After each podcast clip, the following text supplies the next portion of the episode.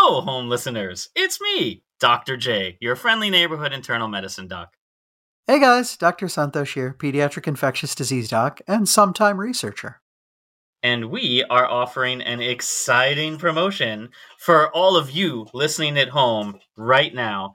Like, we're actually doing the social meds thing, kind of, sort of. We're old. This is exciting for us. If you like it when the two of us travel into your eardrums, then you'll love it even more when we infiltrate your eyeballs in a non infective way. we tried so hard to make this less creepy. this is the best we came up with. For the first 500 of you hearing this message, maybe your lucky number 363, you can go to travelmedicinepodcast.com and uh, we made a thing. Dr. Josh made the thing. I edited the thing, and then together we put Produced the thing together. The thing. Yeah, And- yeah, and what that's is the, the word. Producing, yes. And what is the thing? It's around the world in 80 plagues, a ebook form of one of our most popular running series. If you've ever wondered what sausages and facelifts have in common, this may also be for you. If you're wondering right now, you might have to just go ahead and pause this and go click over to travelmedicinepodcast.com. And all we ask for really is your email. We will never spam you. We will never send you anything from an advertiser or anything on there. We just want to be able to communicate with y'all directly. And as our first mailing, we want to send you guys a copy of our free ebook. Once you've signed up for our mailing list, you'll get exclusive access to. We haven't decided yet, but it will be awesome. All we know is that it's going to be awesome. Absolutely. So at travelmedicinepodcast.com, once we have your email, you can tell us. I will reach out to you, a real person, not a chatbot, and ask you, what do you like about our show? What else can we add on to make it even cooler? How many more plagues can we give you? So before all 500 digital copies are destroyed forever, yeah. You do want one of these, by the way. It's not quite an NFT, but you know, oh, yeah, it was one of the first downloaders. So go to travelmedicinepodcast.com, get your copy of Around the World in 80 Plagues. We don't want to give too much about it away, but those of you who've been following us for a while will recognize all of the weird, gross, disgusting code words that we, you know, weaved in. If we're looking forward to hearing from you, we're looking forward to chatting with you. We're looking forward to being in your ears, eyes, and thoughts. Thank you all from the bottom of our hearts for listening. And, you know, thank you guys who take that extra step to go over to our website and sign up. We promise we will make it your worth your while and bring you all of the medicine-y, travel-y goodness that you have grown to love. And Bye, let's everybody. get on with the show. Here's a cool fact a crocodile can't stick out its tongue. Another cool fact you can get short term health insurance for a month or just under a year in some states. United Healthcare short term insurance plans are designed for people who are between jobs, coming off their parents' plan, or turning a side hustle into a full time gig. Underwritten by Golden Rule Insurance Company, they offer flexible, budget friendly coverage with access to a nationwide network of doctors and hospitals. Get more cool facts about United Healthcare short term plans at uh1.com. Hey, I'm Ryan Reynolds. At Mint Mobile, we like to do the opposite of what Big Wireless does. They charge you a lot, we charge you a little. So naturally, when they announced they'd be raising their prices due to inflation, we decided to deflate our prices due to not hating you. That's right. We're cutting the price of Mint Unlimited from $30 a month to just $15 a month. Give it a try at mintmobile.com slash switch. $45 upfront for three months plus taxes and fees. Promo rate for new customers for limited time. Unlimited more than 40 gigabytes per month. Slows. Full terms at mintmobile.com. Ever catch yourself eating the same flavorless dinner three days in a row? Dreaming of something better? Well, HelloFresh is your guilt-free dream come true, baby. It's me, Keke Palmer. Let's wake up those taste buds with hot, juicy pecan-crusted chicken or garlic butter shrimp scampi. Mm. Hello Fresh. Stop dreaming of all the delicious possibilities and dig in at HelloFresh.com. Let's get this dinner party started.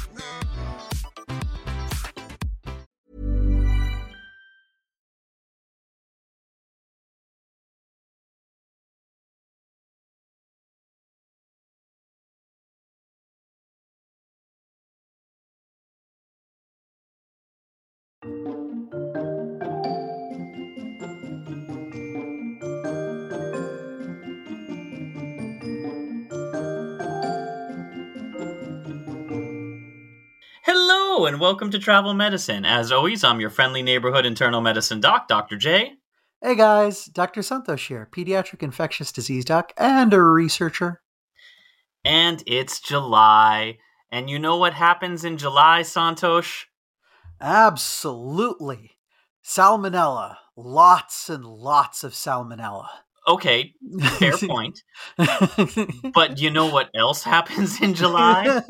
Josh, I believe this is one of uh, the kind of uh, I, I don't want to blaspheme and say like holiest times of the year, but you do take several days of rest and you make a pilgrimage and you pay homage. San Diego Comic Con. Woo! The sights, the sounds, the The smells. You know, no one ever brings up smells unless it's like a sense of urgency.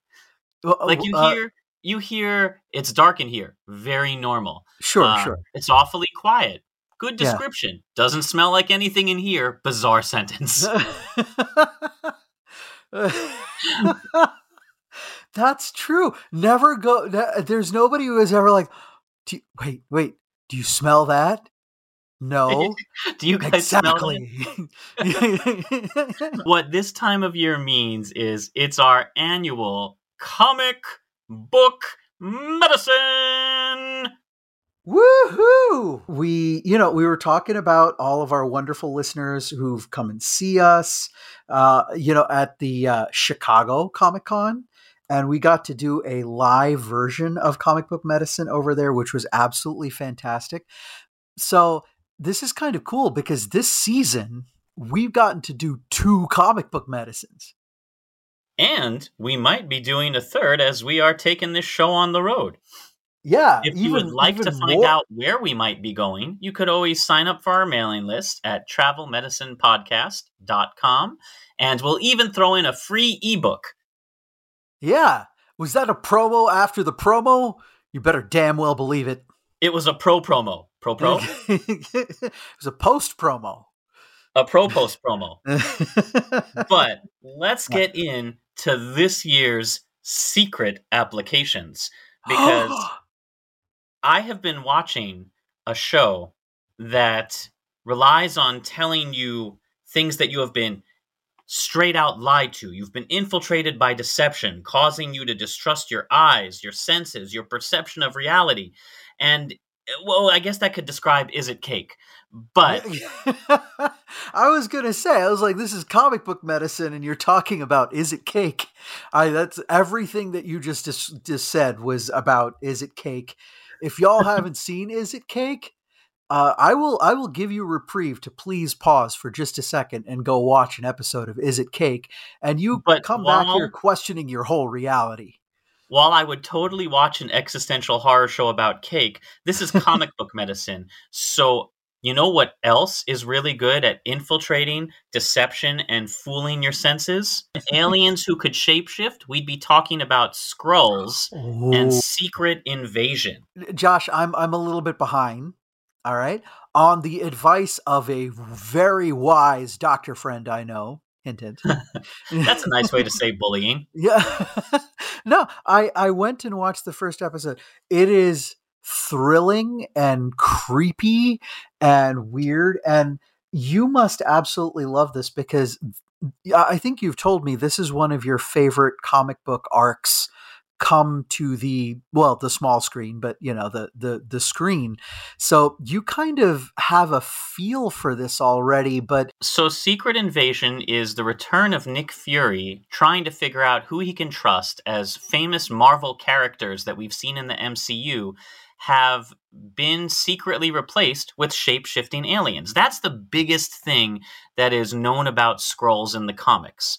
So, if we dive into the netter of Marvel anatomy to the entry on Skrulls, okay thoughtfully compiled by the anatomists of Wakanda. We learn a couple different things about them. So let's get into the medical build of Skrulls.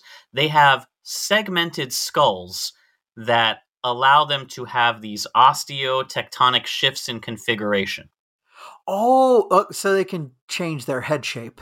They can actually yeah. rearrange the overlap of their bones so that, you know, if you're copying someone with a round head, big head, small head, square head, whatever, you can do it. Oh my gosh, that's creepy.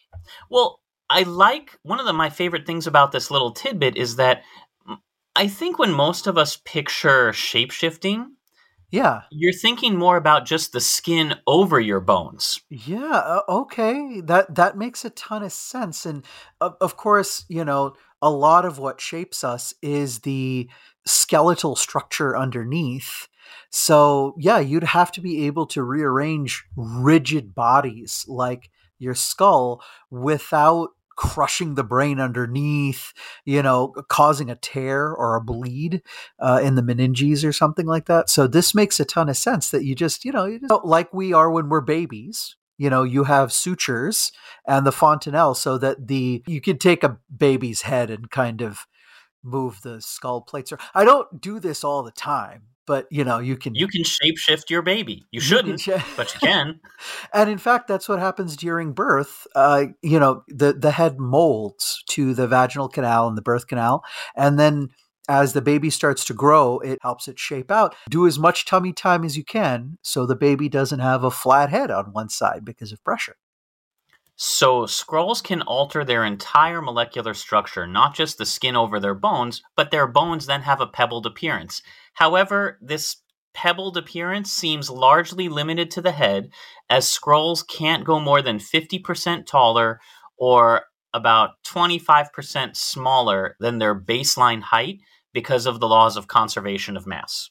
Oh, sure, sure. So they'd get either, if they shrunk, they'd be too dense and then they could actually break their own bones because of the the weight and mass on there. And if they stretch too tall, of course, you know, think almost like Ehlers Danlos, where you know you stretch too too much. So, in the very first episode of Secret Invasion, one of the immediate things that they mentioned as kind of a throwaway line that becomes more important is Skrulls are immune to radiation. Ooh. And as such, the camp, the base camp that the rebel Skrulls have set up is in Russia, which has some of the most radioactive sites in the world. From what I understand, I guess there are Skrulls that want to get along with humans and they're trying to, you know, they shapeshift in order to kind of get along and not freak everybody out. They'll, ah, you know, scroll. But I guess there are others that are, they're sick and tired of waiting for Nick who promised them, I guess, to to give them a new home, and they're saying, "Nope, Earth is going to be our home now. We just have to eradicate the humans." And they're going to do it by creating a nuclear holocaust because, again, immune yeah. to radiation. So a creature having that ability sounds impossible, right? Yeah. Not so. Enter Deinococcus radiodurans, which loosely translates to terrible radiation surviving godberry, aka uh, Conan the Bacterium. I have a small feeling that you gave it that last name and that nobody else calls it that, but I love it. Actually, I did what? not. And what? if you home listeners Google Conan the Bacterium, this is what will come up. Whoa. Hey, there was a biologist out there who named something cool? Well, it's the nickname of Deinococcus radiodurans. So let okay. me take you in true comic book fashion to Corvallis, Oregon, 1956. Okay. Mild mannered scientist Arthur Anderson, working at the Oregon Agricultural Experimental Station, is performing experiments with gamma radiation to determine whether canned food can be sterilized by exposing a tin of meat to a dose thought to kill all forms of life. Yeah. To the astonishment of agricultural academic Arthur Anderson, Despite bombardment with gamma rays, the meat nonetheless spoiled, and a tiny, invulnerable bacterium was discovered. Named Deinococcus radiodurans, translating to terrible radiation resistant godberry, D. radiodurans has a unique quality that, and this is the cool part, okay. allows it to repair not just single, but double stranded DNA. So that's the coolest part right here. Uh, so detail on this, Josh, that I thought was a little bit scary and creepy, especially for 1956. So it was, you know, gamma radiated canned meat essentially. So he pointed a beam of radiation at a can. He was using 4,000 grays. All right. He was not kind of mucking around here. This dose is 250 times more lethal than what is used to kill off E. coli, right? One of our scariest bacteria for comic book context, the approximate dose of gamma radiation absorbed by Bruce Banner when he was transformed into the Hulk yeah. was 8,500 rads or 85 grays for 15 seconds. This is 4,000 grays. This is absolutely insane. So, Conan the Bacterium. Yeah. Um, when when damage occurs, the cell focuses the damaged DNA into a ring like structure where it then isolates the damaged segments and repairs them in a two step process. First, it reconnects the chromosome fragments using single stranded annealing, kind of lining them up like a zipper or Velcro. Mm-hmm. Yeah. Then, multiple proteins will mend those double stranded breaks through homologous recombination, which is kind of like turning, jiggling your combination lock to be like, does this fit? No. How about this one? How about this? Eh, good enough for government work. Yeah. Um, and this process does not introduce any more mutations than just a normal round of cell replication would. So, in theory, Deinococcus should have little or even no mutation accumulation from this rearranging of its DNA. So, just to let everybody you know, kind of digest this. The D radiodurans does not like resist the radiation, right? It takes a gamma beam straight to the face, boom, and then you know like uh, i think we've seen comic books like this before like as you're watching like it's it just rebuilds itself right in front of you after taking like a straight up beam of radiation on there. So it's, these newly these newly repaired areas are then fused from their little repair shell with the damaged DNA section. So it just bubbles in, couples up, and now your DNA is back to normal. They can also repair many small fragments mm, at the same time from an entire chromosome. And this quality to quickly repair DNA breaks on the fly would make up the perfect ancestor or symbiote for a shape shifting species that's exposed to radiation in space, that's immune to radiation on Earth. This could be sort of the distant Skrull ancestor. Yeah, yeah. If if the Skrulls, you know, we we evolved, you know, our our long ago cousins are, are different types of proteobacteria and you know coming up and then finally multi-celled organisms so this likewise would be the you know ancient ancestor of multicellular life which would eventually evolve to Skrulls, as long as josh they were able to hold on to this gene repair mechanism. Because you know that can get lost along the way as you know organisms become more complex. But josh this is so neat because this is certainly not come to you know mammals and things like this. We don't have as good of double stranded break repair as this little bugger does it is absolutely magnificent. And if we had something like this, yeah, shape shifting, absolutely, that'd be awesome. But, you know, all the stuff that we think about that, you know, we, we talk about if you get radiation induced DNA mutation, so cancer, right? We could avoid so many of these things uh, if we had a repair mechanism of like. Well, like, also think if you're rearranging your own face Oh, and oh, body yeah. type, your physiology, your physical features are based on proteins that your DNA makes. So every time you shift to a new shape, you are effectively rearranging your DNA and that's going to induce breaks. So you need something that can be that can repair them. Now Deinococcus can accomplish this in as short a time as 12 to 24 hours. Okay. This would line up and explain why the Skrulls, as you see in episode one, probably find it easier to just shape into a single alternate person in a Yeah. given situation rather than going for multiple changes because you can repair that damage in one day. So if you're always kind of the same thing and you just shift back and forth between two shapes, very easy to repair. But if you're trying to become six or seven different people all in a 24 hour period, that may overwhelm the system, would put them at risk for cancer at the least, and likely seizures or strokes from the body strain. Oh, sure, sure. And you know, we we talked about microscopically, you know, all of these things that are going on when you have repair and this kind of thing. Josh, they do have to each of these bacteria, they do have to produce the proteins which perform this error repair and the annealing of the double-stranded DNA breaks and everything it doesn't happen by magic. There are actual mechanisms to do this. So they're going to be using energy like ATP. They need to get amino acids from somewhere in order to construct these proteins which catalyze these reactions. So metabolically speaking, it, it takes it must take a lot of energy in order to, you know, to affect these repairs without, you know, having the mutations and everything survive. Oddly enough, is how you defeat these bacteria and or the Skrulls. You can starve Oh. them out. Um, in Oh. Avengers in A plus X, number 14, both Captain America and Cyclops have found a pretty good method to defeat the Skrulls. Uh, it's a unique weakness in comics.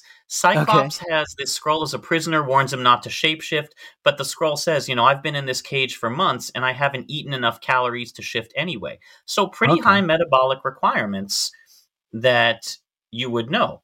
Um, Okay. now, but briefly back to to Deinococcus, you don't have to worry about your own secret invasion, as the bacteria, while easily cultured, just like the Skrulls, do not appear to cause disease. They just want a place to live peacefully. Um, Yeah. Interestingly, Deinococcus, due to its characteristics, can be used for the treatment of nuclear energy waste and has been genetically engineered to consume and digest solvents and heavy metals in radioactive environments. Whoa. You okay, so dude, this bacteria is so rock and roll. It's not just radiation resistant, but it decided, okay, maybe I can't find the organic matter that I need to consume in order to keep living in a radiation blasted area. So I have to eat friggin' like mercury or or lithium or something like eh, I have to basically chew on rocks in order to live. And there, the Craig Venter Institute is trying to take the DNA repair mechanisms to assemble synthetic DNA fragments into chromosomes to make an organism called Mycoplasma laboratorium to use it as information storage that might survive a nuclear catastrophe, a biologic computer. They've already been successful to a degree. In 2003, they translated the song It's a Small World into a series of DNA segments, 150 base pairs long, okay. inserted them into bacteria, and were able to retrieve them without any errors 100 bacterial generations later. Oh, that is so.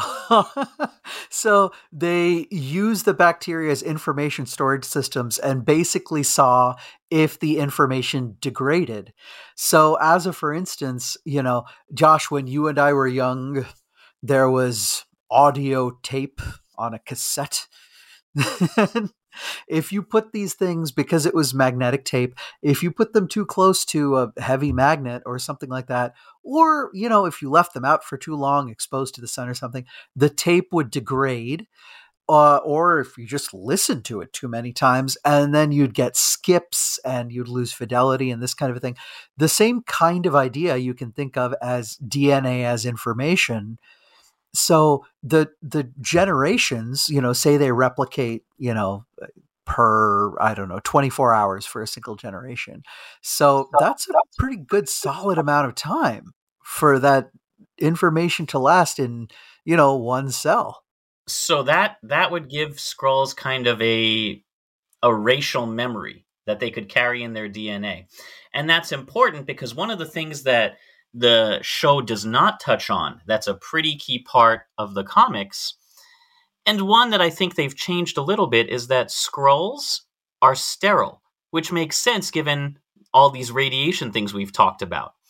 Um, oh, sure. Their, their species advances through extensive bionic engineering, which makes oh. sense given that radiation would affect developing offspring, not to mention the difficulty with avoiding chromosome alterations and miscarriage in species that we've already talked about with shapeshifting. If you're constantly recombining your DNA, you have to get mutations to make a baby. That's how you have a little from dad, a little from mom.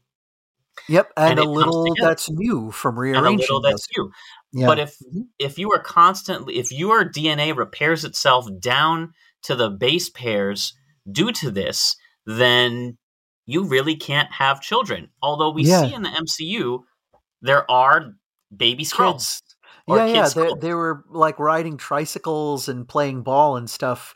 Uh, yeah, yeah. So they were going around. Yeah. Now you could, I guess, have kids the usual way, but without any recombination events, you'd basically just get clones, um, which would be awfully, awfully boring. And you wouldn't be able to get the diversity of a people in a species that it would take in order to have, you know, innovation, ideas, all that kind of stuff. You'd kind of be locked in.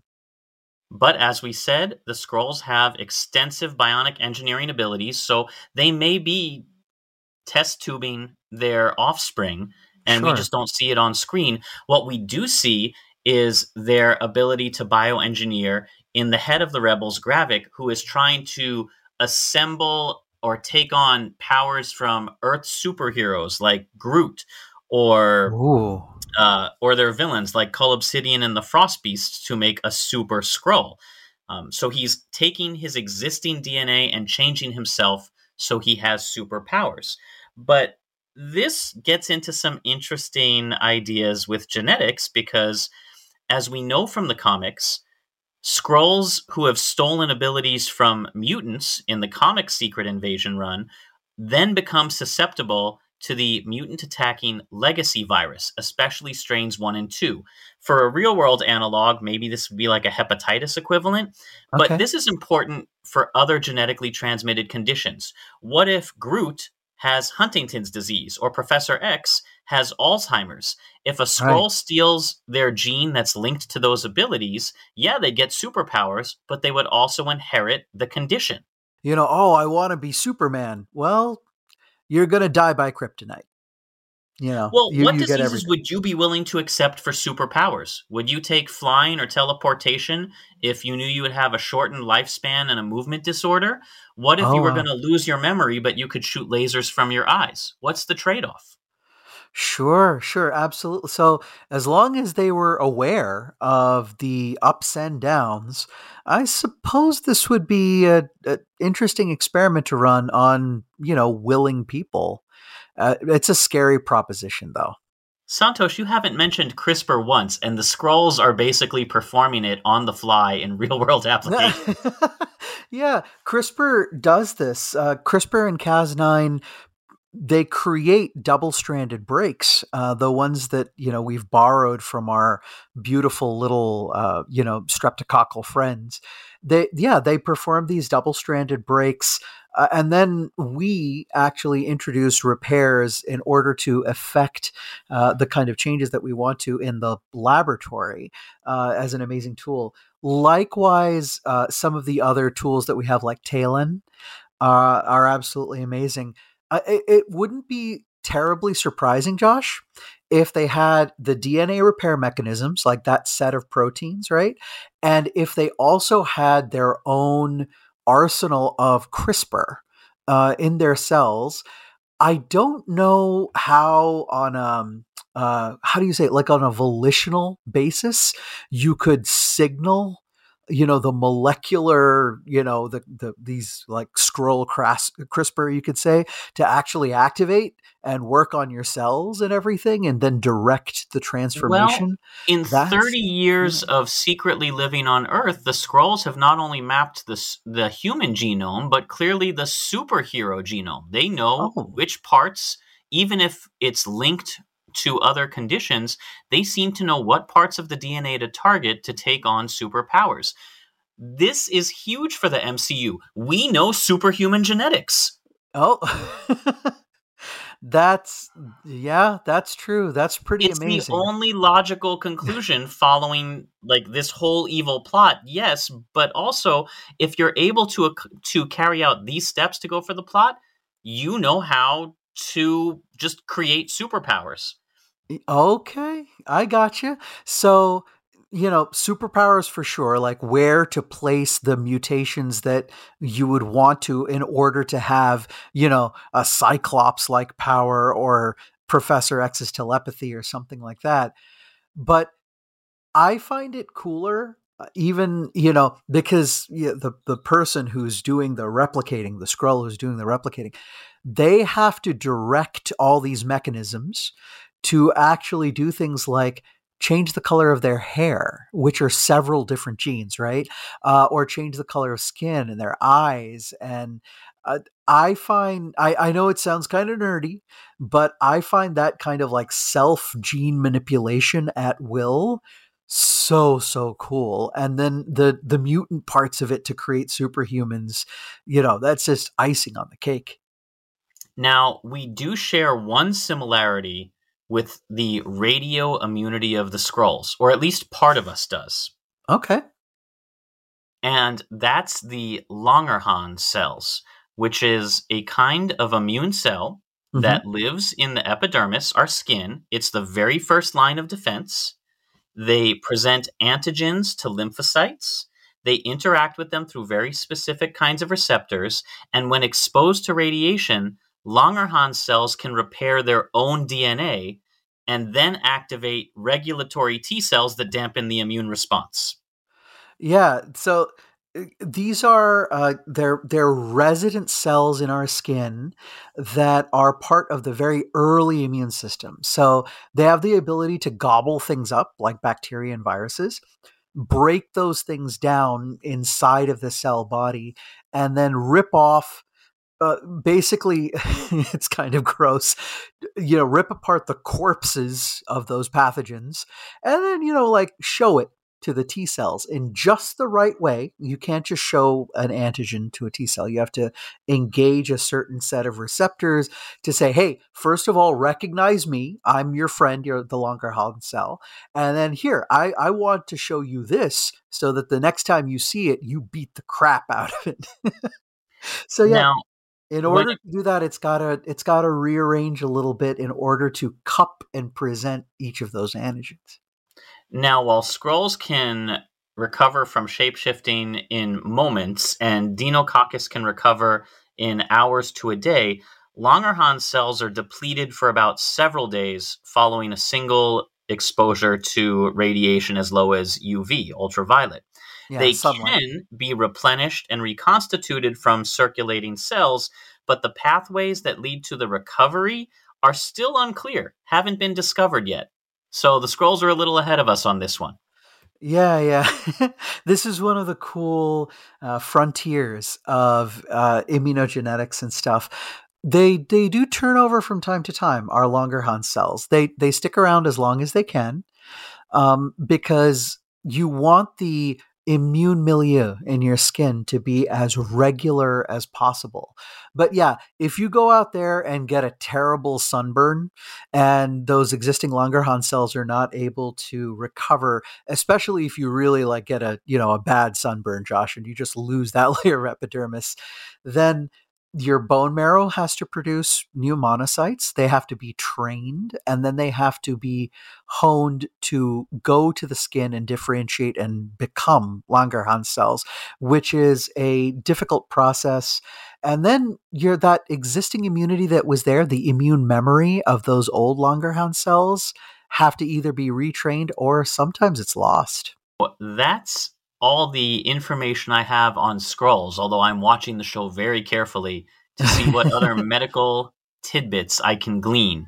Absolutely. Oh, uh, extra nugget, Josh. This beautiful paper that you embedded for our listeners and me that uh, Dr. Michael M. Cox and John R. Battista uh, they have a beautiful review on Deinococcus radiodurans, and they put it a table of other ionizing radiation resistant bacteria. Yeah. While the Skrulls are starting to steal superpowers, we've also had in phase five the introduction of mutants to the MCU. Yay! And that means that at some point the X-Men will make an appearance. So I want to talk about the most powerful medical X-Man, the one who has the greatest ability for healing, the one who would make the best doctor. And I'm talking about, of course, Wolverine. Not even close. Oh, you healer, right? Uh, Deadpool.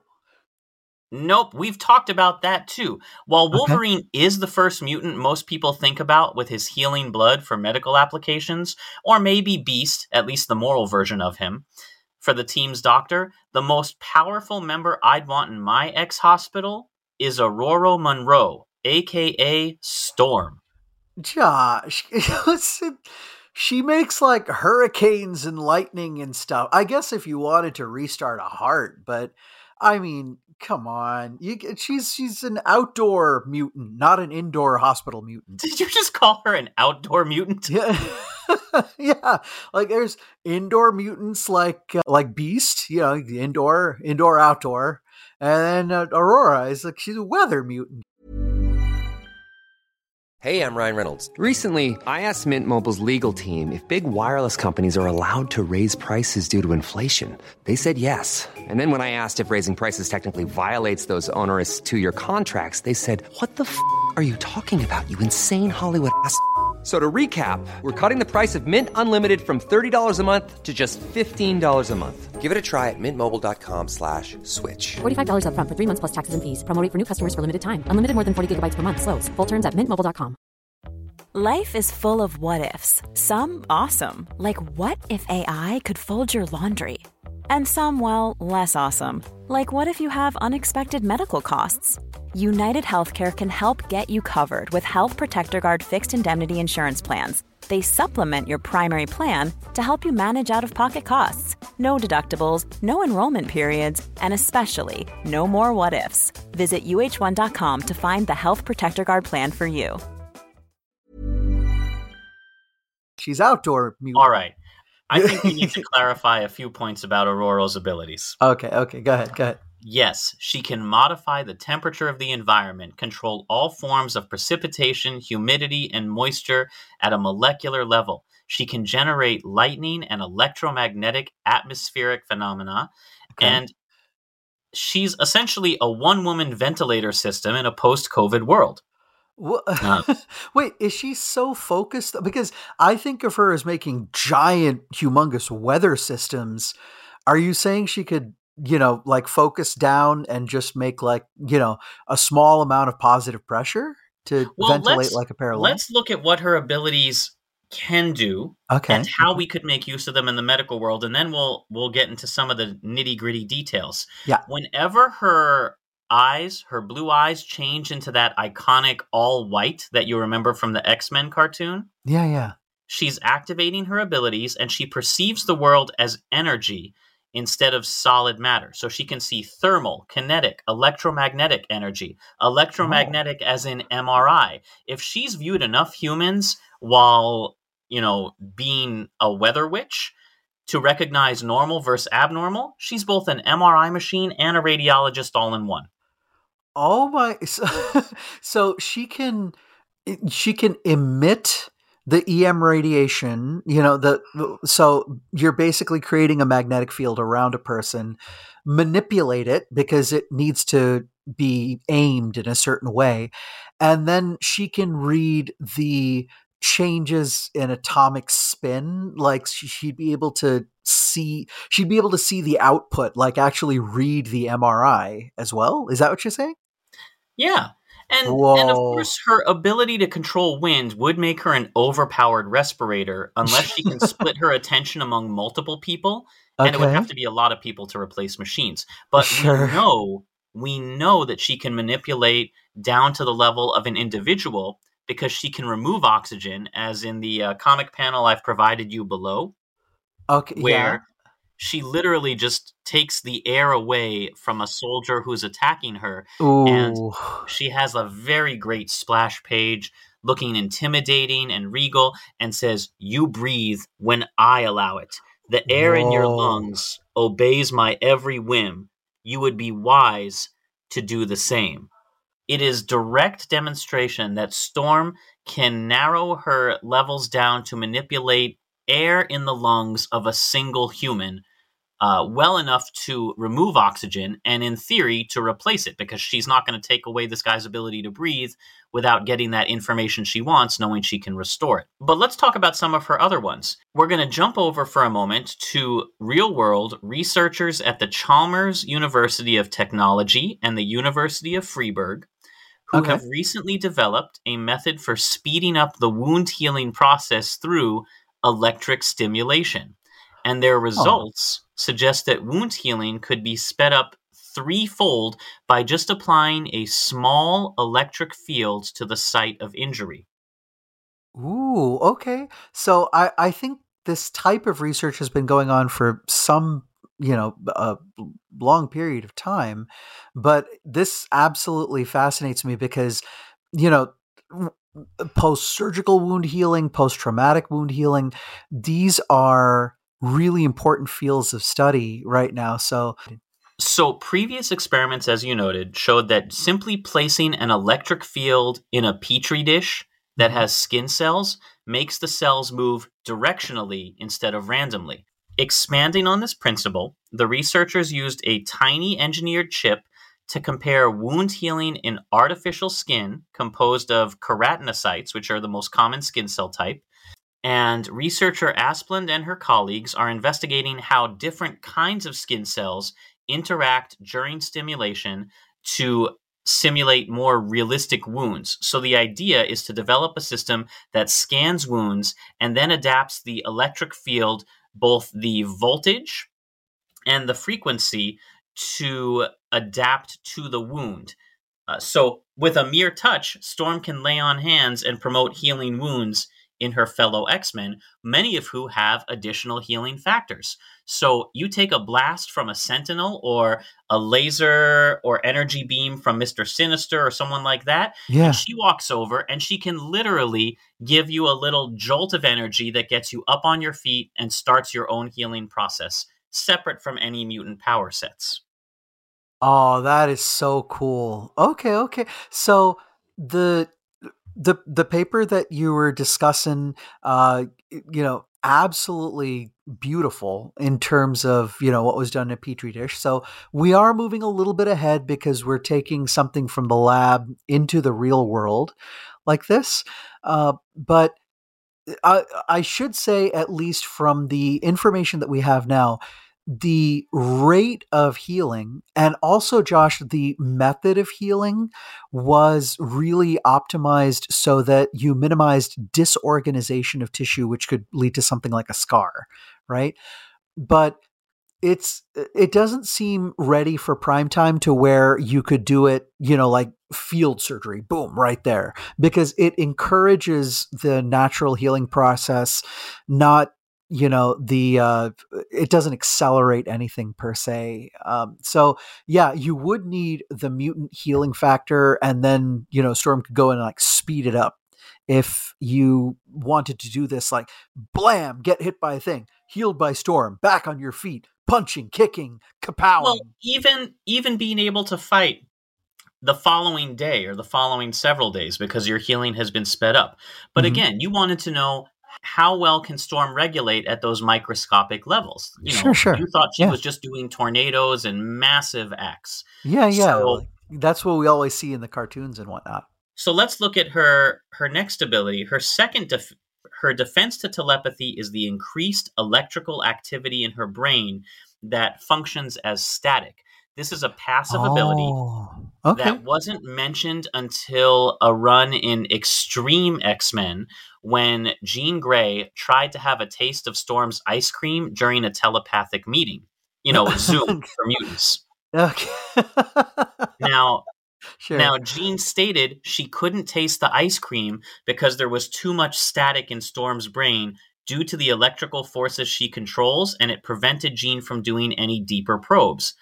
If Storm can Oh. regulate her own brain electrical activity well enough to block a telepathic probe, she could also theoretically manipulate or induce electrical activity in the brain in others, ending seizures or providing electroshock therapy for depression. Oh, that is so so neat. So okay, so Jean in this case, she wasn't like trying to taste her ice cream, like you know, like actually take a scoop of it. She was trying to get the taste via Storm's brain. Am I right here? Correct. Like the this oh god, it's So telepathic tasting kind of a thing. And if we say that Jean's ability is electromagnetic somehow in order to get the brain waves from somebody else and then receive it into her own brain so she could perceive them like that. So Storm blocked that. She essentially created like an electrical Faraday cage. That's so neat. And so like eh, not right now. Sorry. There it will and, and in this case it was kind of innate, right? Because it was just the electromagnetic uh you know static that she's carrying around at rest. This also heavily implies that all psychic activity is due to increased ac- electricity, meaning a lot of our telepaths could just be in hyperthyroid storm. Um, Ah, sorry. right? You like that? Now- Okay. Now, all right, so she can defend, and we theorized that she could end seizures or provide electroshock, but I'm going to go ahead and give you some proof. In Okay. a fairly recent issue of Wolverines, multiple, okay. uh, Storm finally displayed this ability on one of the X Men's biggest villains, Mr. Sinister. She scrambled the electrical synapses of his brain and caused a seizure in him. She also notes that most people would die from this attack, and Sinister only survived due to his cell regeneration. Now, Mr. Sinister, for those of you who don't know, is a fantastic geneticist who has been constantly modifying himself over the years. So we're coming heavily into genetics over and over again. Not surprising when we're talking about X Men and the mutants. But we actually saw Storm induce a seizure in somebody. Again, very, very fine electrical control, not a massive atmospheric condition, just a brainstorm. Yeah. That's so cool. Another pun, of course. You can also look to the movie Logan for the mass seizures caused by Professor X's dementia. So, again, psychic abilities seem to be highly related to just electrical activity. As Storm can control electrical activity, she's not necessarily a telepath herself, but she can defend or disrupt your ability to think. From what you're teaching all of us right now, Josh, I, I absolutely love this. If you were to just run the types of electrical potential, so like the voltages and and current that we think about like lightning that we're used to seeing storm uh, you know do in you know the most famous comic book panels and the cartoons and all that kind of thing you would basically just end up cooking and frying the brain because you'd produce so much heat as a byproduct that you just you, you know charge small you know tiny controlled voltages and and currents in order to just stimulate what you want and where you want I, i'm guessing if she got fine enough control she could also do the things like you know when we're doing um when we're doing uh, neurosurgery, Josh, and sometimes it's actually done during awake. You know, you're awake and you you actually stimulate different parts of the brain to see if you turn on or you turn off uh, abilities like language and sensation and all this kind of a thing, so that you can tell the neurosurgeon, okay, don't cut this. This this area, you know, uh, helps with speech, so you don't want to excise that too much. You you could even do that. So, you want some numbers? Let's talk numbers. Yeah, yeah, yeah. An average lightning bolt is on the order of about 300 million volts. 300 million. Sorry, I, I was trying to do Doc Brown. A, a defibrillator Okay. delivers a shock of 1000 volts and only for very specific arrhythmias. yeah. Okay. A household current is about 120 volts. So Right. Storm is practicing at neurosurgical levels of control. An accidental lightning strike alone would not restart your heart. If you have a heart attack in a rainstorm, this would not work. Well, no, because Sure. Oh, defibrillator, sure. defibrillator pads require very specific placement to Right. allow the right to lower left pathway the current has to travel along the nodal pathways of the heart to jumpstart it. And if you were in cardiac arrest, the lightning will just add burns. It doesn't shock you back into uh back into living. Yeah. So she has to have a very high level of control. And if you're receiving, again, a concussive blast that causes cardiac arrest, just having Ororo on the team would be invaluable as she's a one woman triage and battle medic. She can restart your heart, she can give you breathing, she can unscramble your brain. This is all entirely separate from her ability to fling lightning at giant robots. this is i mean this is ridiculous like this is you know kind of god level uh you know Uh, they mutation call it Omega Mutant. oh got it got it. Okay so she So- is on that power level. Okay got it. In the real world, the only people who could relate to the kind of punch Ororo would pack would be those who have a very special kind of pacemaker called an ICD, okay. An intracardiac device. An electrical storm is a medical emergency that occurs when an implantable cardioverter defibrillator, ICD, mm-hmm. icd delivers multiple shocks in a short period of time. So if you have this implantable defibrillator in you and your heart starts getting into a rhythm that can't sustain life, the device which sits inside your body next to your heart will start giving you little electric shocks to make it beat the right way again, to jumpstart it. And these shocks feel like you're being kicked in the chest by a donkey. And if it's multiple shocks in a short period of time, well, a diagnosis of an electrical storm can be made when you have three or more sustained episodes of multi shocks. So, people Wow. out there who have these devices when they have gone off appropriately may actually know what it feels like to fight with an X Man. yeah, absolutely. And, uh, you know, again, Josh, exactly what you were saying. Those leads have to be placed just in the right spot by the the surgeon or, or whoever's implanting the device and it has to send the current in the right direction. So that all of that is very very important but yeah the uh, the amounts of current and the potential the voltage that's going across there is it's pretty massive. Like you you do not mess around with this. So, just by virtue of her abilities, which I think I've I've given you some pretty specific descriptions of her level of control, Storm can be a critical care pulmonologist with respirators. She can be mm-hmm. a interventional cardiologist with defibrillate or an electrophysiologist sure. with defibrillation.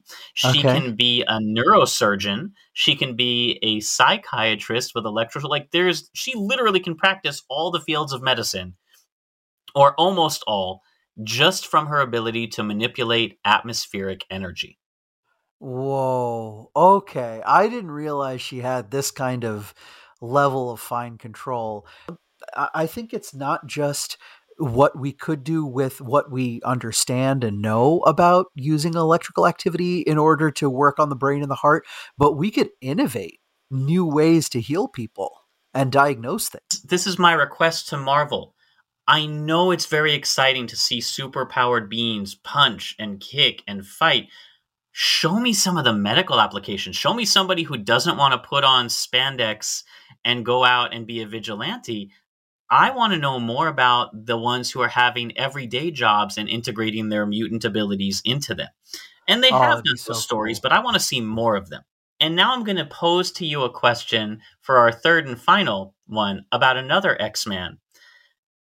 Are you Okay. familiar with Kitty Pryde or Shadowcat? Oh yeah, yeah. Um very famously in I think I don't know if it was X2 or X3, one of the not so great uh, X Men films in recent memory. Uh, Kitty Pryde was highlighted as one of the the star mutants, and she was fighting the the Juggernaut. And you know, it, it talked about her as she could. I guess she could pass through objects. So the Juggernaut that just builds up energy, right? The more he runs and just blasts through things, and then you can't stop him anymore. So she somehow touched him and sank him into the floor.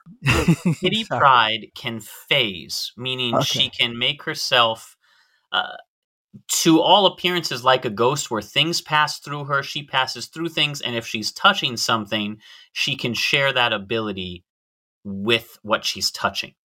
Right. Okay. So she can translate that ability to, you know, because otherwise she'd phase out of her clothes, which would be embarrassing. So if, and in the most recent run of comics, Kitty Pryde is pregnant. Sure. So I ask you, when it comes time to deliver, can she just phase the baby out of herself? Oh, well, I I don't know if she's able to phase parts of herself if that's allowed because for for a while you know if okay. i if i understand her powers correctly phasing can be thought of as stretching her surface into a higher dimensional space uh, we can tell this because you can reach through her phased bits but okay. her phased bits don't open holes in her. So if she phases her hand, you can't reach through where her hand should connect to her arm and inside the tube of her arm. Otherwise, blood would pour out of her every time she partially phases because she's reached through walls to grab things. She's, you know, sunk, as you noted, Juggernaut halfway into the floor. So yeah. she can partially phase bits and pieces of her, and blood doesn't pour out when she does it. So she's more stretching into and around another dimension than truly making herself intangible. Oh, okay, okay. So there's there's some uh, quantum physics involved here. Yeah, she's she's a little bit like I don't know, like a a Klein bottle. Uh, it, it's a sure, physics sure. term. Okay. Look it up. Yeah, she, she operates. She operates in like a three and a half dimension way. She can sidestep around 3D objects via the fourth dimension, but she can't really do much more than that.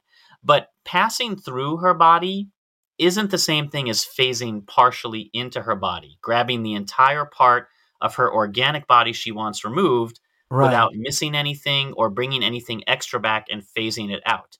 Like she can't phase her arm into her stomach and pull out a piece of steak she just ate. Um, oh, gross, but I get what you're saying.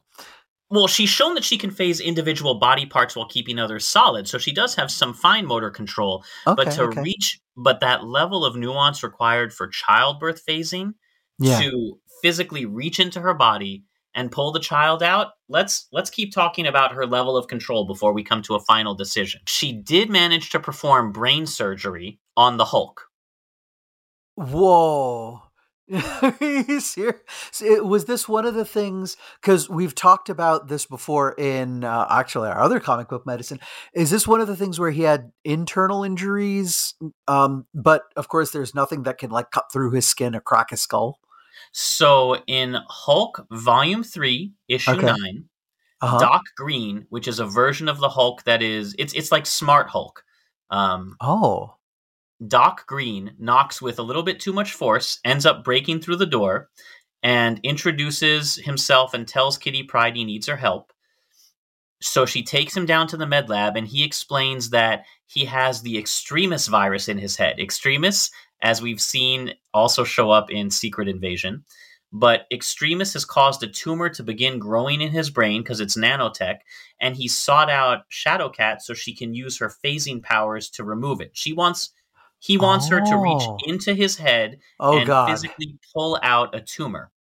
Ooh, oh, so he's putting quite a bit of faith into well, not just the the phasing part, but for her ability to find what's tumor and what is, you know, well, okay. healthy brain. He gives her he gives her a special fluid that will magnetize her hands So she can extract the tumor because remember, Extremis is basically nanotechnology. Oh, okay, gotcha. Okay. So anything that's not, you know, ferromagnetic should stay in place.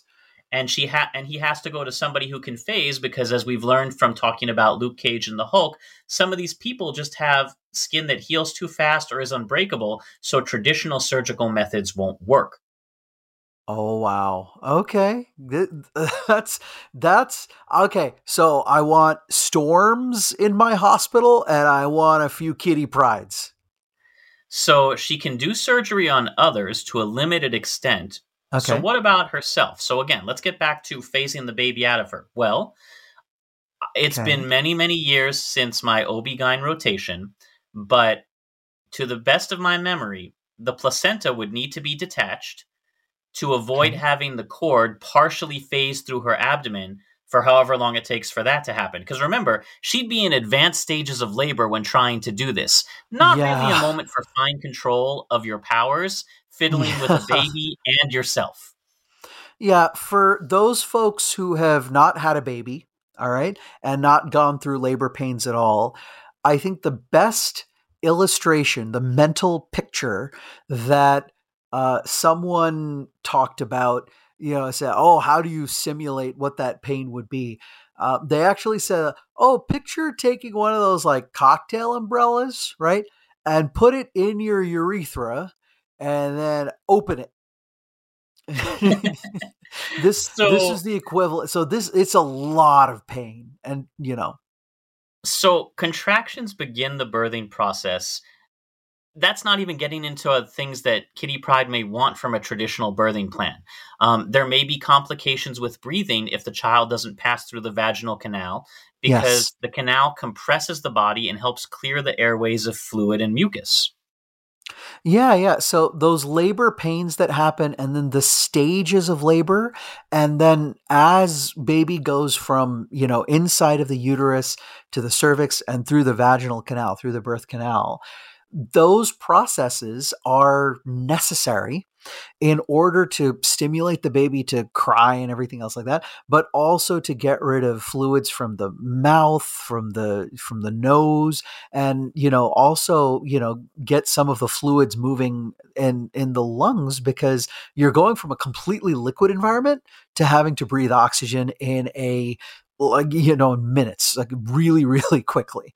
So those we've actually found josh that clinically if we have a higher rate of c-section that rates of respiratory distress in newborns which are not always super serious but it is important those rates of respiratory distress in newborns where they're just trying to clear the secretions and fluids from their lungs goes up in those populations where c-section becomes more the norm rather than vaginal birth. Newborns typically are inoculated with the maternal microbiome, like E. coli, through exposure to fecal matter during birth and subsequent handling. And Yeah. in fact, E. coli becomes more abundant in the mother's microbiome during pregnancy. This changes the structure and function of epithelial cells cr- in a way that's crucial for developing your own unique microbiome. So early human infant colonization has been declining as C section rates have increased and hospital sterile techniques have improved. And you could be setting up some gut problems or other issues down the way if you're not getting that appropriate microbiome through even Yes. a traditional C section. Forget about a mutant C section. yeah, yeah. There's lots of amazing things that happen, you know, if, you know, a child is able to go, you know, through that the the way that we've evolved to to give birth. Now, Josh, don't get me wrong, there are lots and lots of times where to save the baby's life, to take care of mom, birthing a different way is important, you know, cesarean section, uh, surgical options and this kind of thing. So absolutely we need those tools at our disposal but yes, if everything is all good and healthy and moving forward, uh, vaginal birth, uh, you know, the the going through the birth canal has all of these really good advantages that doesn't necessarily true with you know just a, an elective C-section, for instance. So let's say, remember, she can't see inside herself to locate the Okay. kid. She might phase part of the child out and leave the rest solid. Not a good oh, look. oh, oh, oh, God. Um, yeah. Okay. you know, only get it if she only gets it ninety percent right. You leave a chunk of the baby inside and phase out a portion of her kidney. I don't know. Oh, oh gosh. Okay. Yeah. Yeah. Okay. But let's say, but let's say she does all of this perfectly, because Yes. we do have a couple records of real life humans operating on themselves,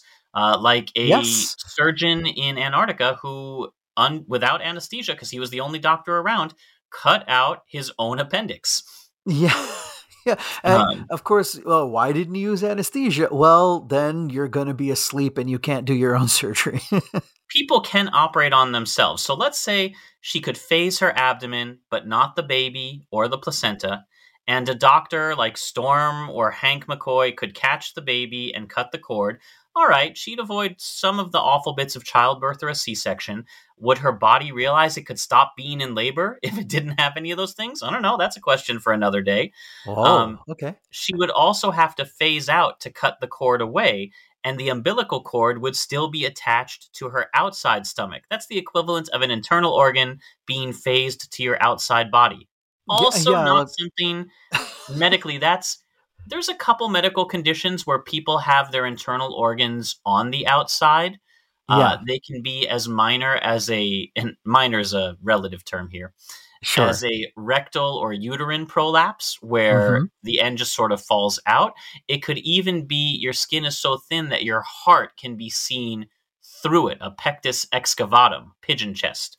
Yes. Yeah. Yeah. It- the- y- we have a, a big spectrum of these and you know uh, in in the abdominal cavity and you know when the the the fetus and the baby's being you know born uh, you know, or sorry I, I shouldn't say being born the the embryology part of it you, you can actually have it where the gut you know the the intestines don't properly uh you know stay inside the abdominal wall doesn't come together so you can have these things like an omphalocele or gastroschisis.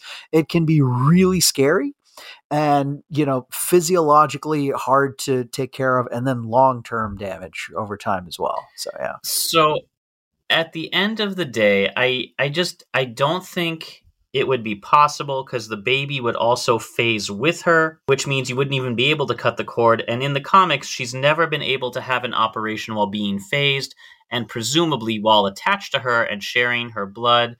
The same thing would happen with her unborn child. this is a little bit like how we were talking about storm how much gross or fine control she has over you know how she can phase in and out how much she can phase in and out uh, but yeah it, I, I think as scary as it is to think you know oh could she do this and this kind of thing the first things that we talked about where she could phase into a body and remove a tumor josh that would be so cool. Oh absolutely awesome um, I do want to put a tidbit out there for all of y'all folks who are curious uh, surgeons performing self surgery.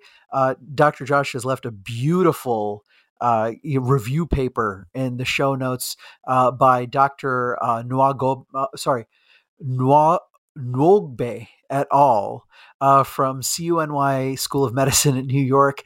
Um, because of that thing where you said, Josh, where the person had to take out their own appendix in Antarctica, nowadays, if you're a physician and you're going to Antarctica, uh, you must perform an appendectomy. You have to get your appendix out before you're allowed to go because you can't be the one who gets appendicitis down in Antarctica.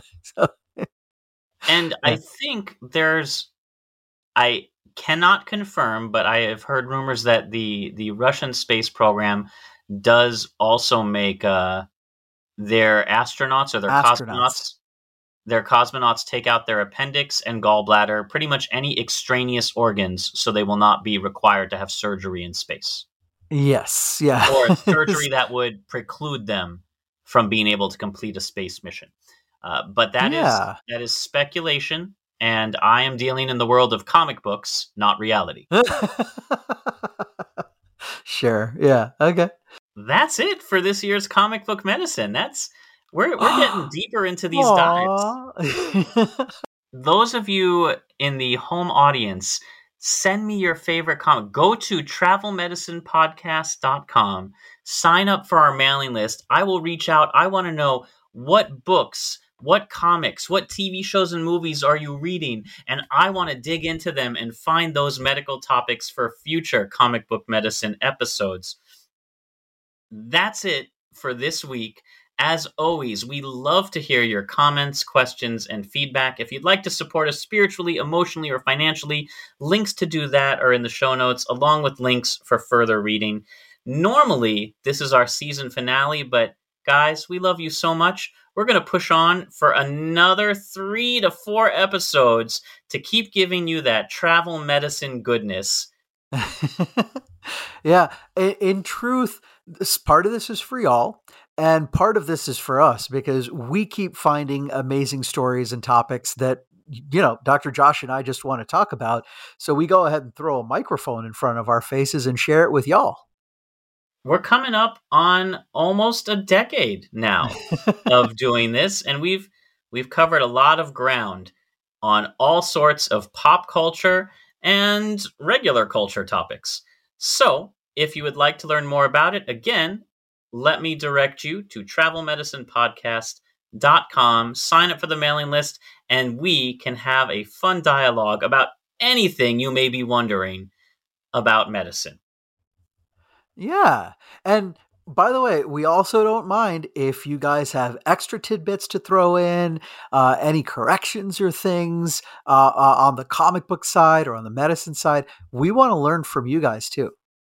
As always, the show is produced by me with a lot of help from Dr. Santhosh and friends. Our theme music is composed by Rachel Leisure, and until next time, as always, keep a song in your heart, soap on your hands, a shot in your arm, a comic in your spin a globe, pick a place to go, cosplay a little, and once you've done all of those things, happy travels.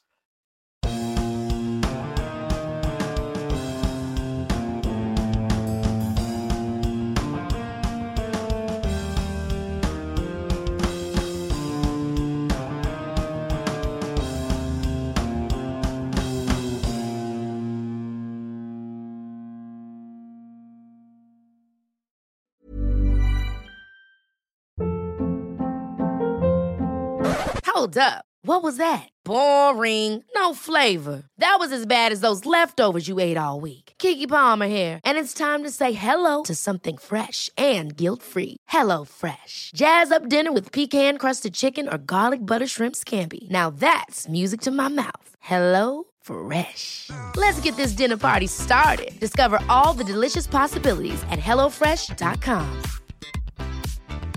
Mom deserves the best, and there's no better place to shop for Mother's Day than Whole Foods Market. They're your destination for unbeatable savings, from premium gifts to show-stopping flowers and irresistible desserts. Start by saving 33% with Prime on all body care and candles. Then get a 15-stem bunch of tulips for just $9.99 each with Prime. Round out Mom's menu with festive rosé, irresistible berry chantilly cake, and more special treats. Come celebrate Mother's Day at Whole Foods Market. Planning for your next trip?